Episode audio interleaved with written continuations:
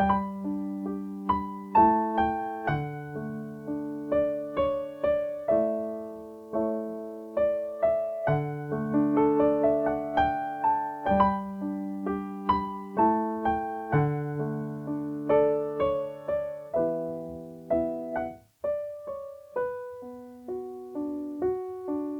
Bine v-am găsit la un nou episod din seria Portret de Martir, seria care își propune să scoată la lumină exemplul celor șapte fericiți episcopi martiri greco-catolici morți sub dictatura comunistă din România. Îmi doresc ca prin fiecare episod să aduc în discuție personalitatea unuia dintre cei șapte episcopi și sper că prin ceea ce voi spune voi reuși să provoc curiozitatea, dar și admirația față de acești sfinți ai bisericii și ai neamului nostru.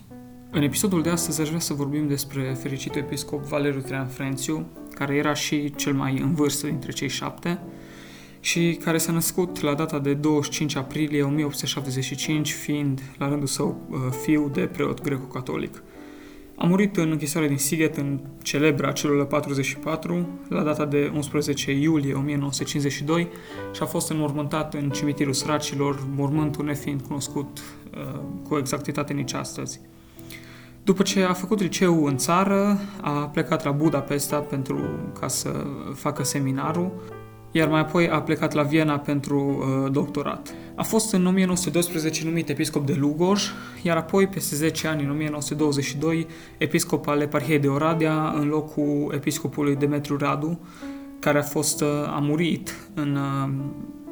ca victima atentatului cu bombă din Parlamentul României uh, comis de comuniști din anul 1920. Uh, ce ar fi de notat este că în timpul dictatului de la Viena, uh, episcopul Frențiu a rămas la Beiuș, Uh, așa cum am mai menționat, teritoriul uh, eparhiei de Oradea fiind uh, cedat în foarte mare parte Ungariei, iar din cauza asta, în timpul războiului al doilea mondial, a fost numit administrator al eparhiei de Alba Iulia și Făgăraș.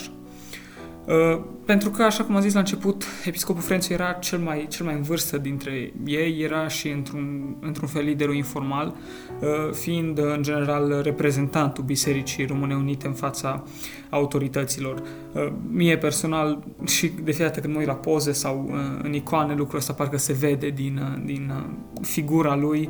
uh, se vede că era cumva cel mai, așa, un fel de, de lider uh, al, al grupului de episcopi. A fost arestat și el împreună cu ceilalți uh, în noaptea de 28-29 octombrie 1948, după care a început uh, întreaga persecuție și uh, trecerea prin diferite închisori și lagăre și așa mai departe. Episcopul Frențu era destul de bolnav încă dinaintea arestării și de asta în închisoare Uh, unde condițiile erau foarte bine, așa cum le știu, o alimentație foarte slabă, uh, niciun fel de, de tratamente, niciun fel de condiții de igienă, a, a suferit foarte, foarte mult din cauza asta și, de fapt, asta e și cauza care, care i-a, i-a accelerat foarte mult moartea. Uh, totuși, cu toate, cu toate suferința asta care cu siguranță era foarte mare, mai ales pentru, pentru un om în vârstă, Uh, episcopul uh, Iuliu Hosu, în uh, memoriile sale, povestește despre cât de, cât de calm era și cu câtă pace primea și le suporta pe toate episcopul Frențiu. Toate astea printr-o, printr-o viață foarte intensă de rugăciune, de spovadă chiar în, în, în timpul, adică în, în detenție, se, spovede, se spovedea săptămânal, în fiecare sâmbătă se spovedea.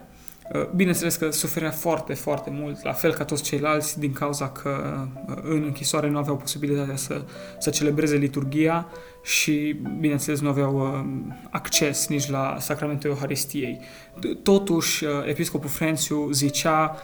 că ei de asta sunt acolo, să, să sufere și cumva trebuie să accepte lucrul ăsta și să, să ofere din nou, să ofere această suferință lui Dumnezeu. Chiar înainte să moară, a fost uh, spovedit de preasfințitul Hosu, care a, a insistat să, să mute această zi de, de sâmbătă, sau spovada de, de ziua de sâmbătă să o mute cu o zi înainte, dacă nu greșesc, pentru că deja uh, situația episcopului Frențiu era destul de,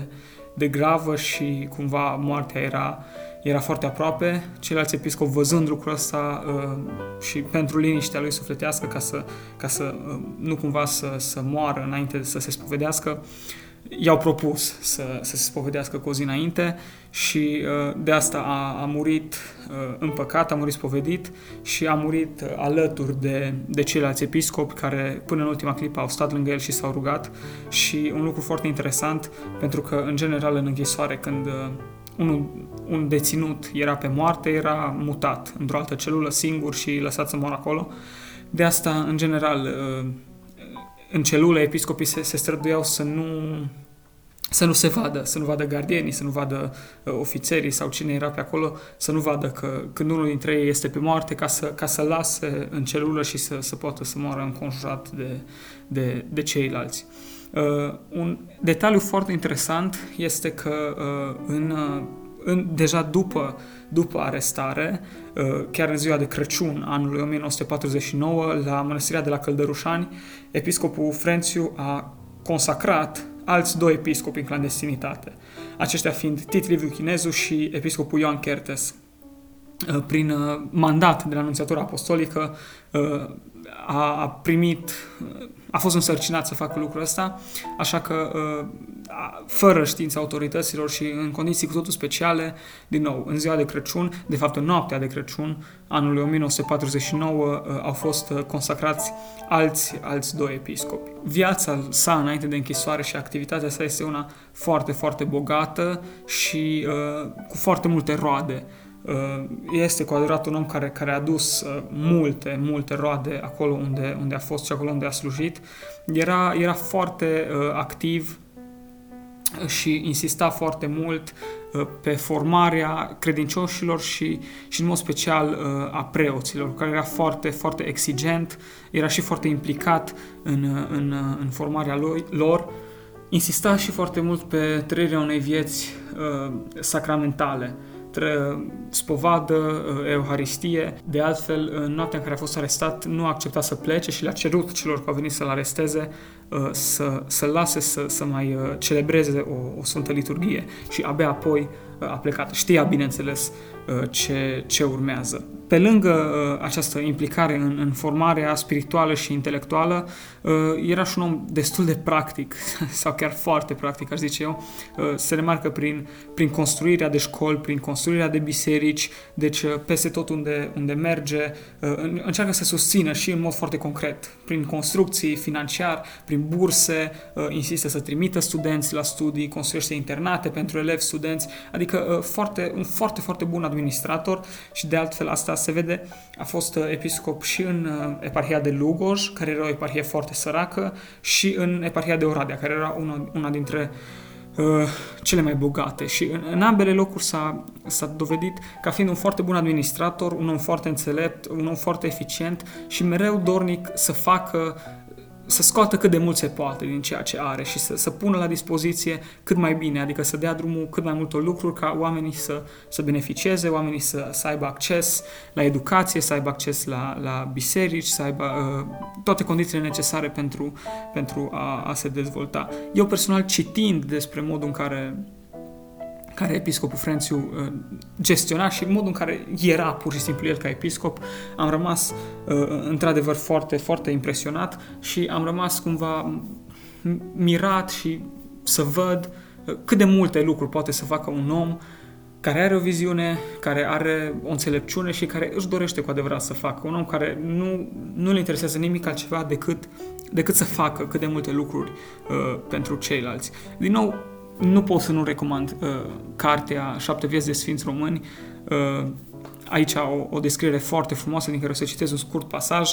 și pentru episcopul Frențiu și pentru ceilalți episcopi este foarte, foarte interesant să, să citești, să vezi uh, cum erau ei. Uh, des,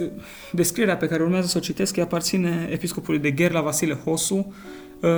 care îl, îl descrie pe, pe viitorul episcop Frențiu, tocmai asta, recomandându-l pentru, pentru funcția de episcop. Citez.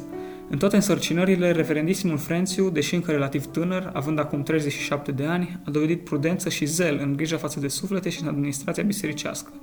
O integritate ireproșabilă, știință profundă și rigoare în îndeplinirea tuturor obliga- obligațiilor sale. Îi edifică pe toți, nu s-a auzit nimic rău despre el – slujește zilnic Sfânta Liturghie, se spovedește des, predică în fiecare duminică și se ostenește în toate felurile pentru mântuirea sufletelor. Deci, din nou, vedem, vedem acest, acest om uh, pe de o parte foarte înțelept și foarte bun administrator și foarte pus în slujba oamenilor, pe de altă parte un om care reprezintă, în primul rând, un, un exemplu personal prin, prin viața spirituală pe, pe care o, o ducea.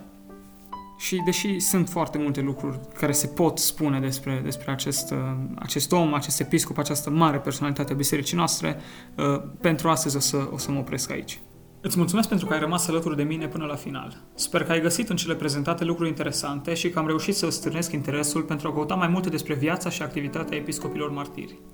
Te invit să dai mai departe acest material și aștept în secțiunea de comentarii orice completare la cele prezentate. Ne reauzim data viitoare.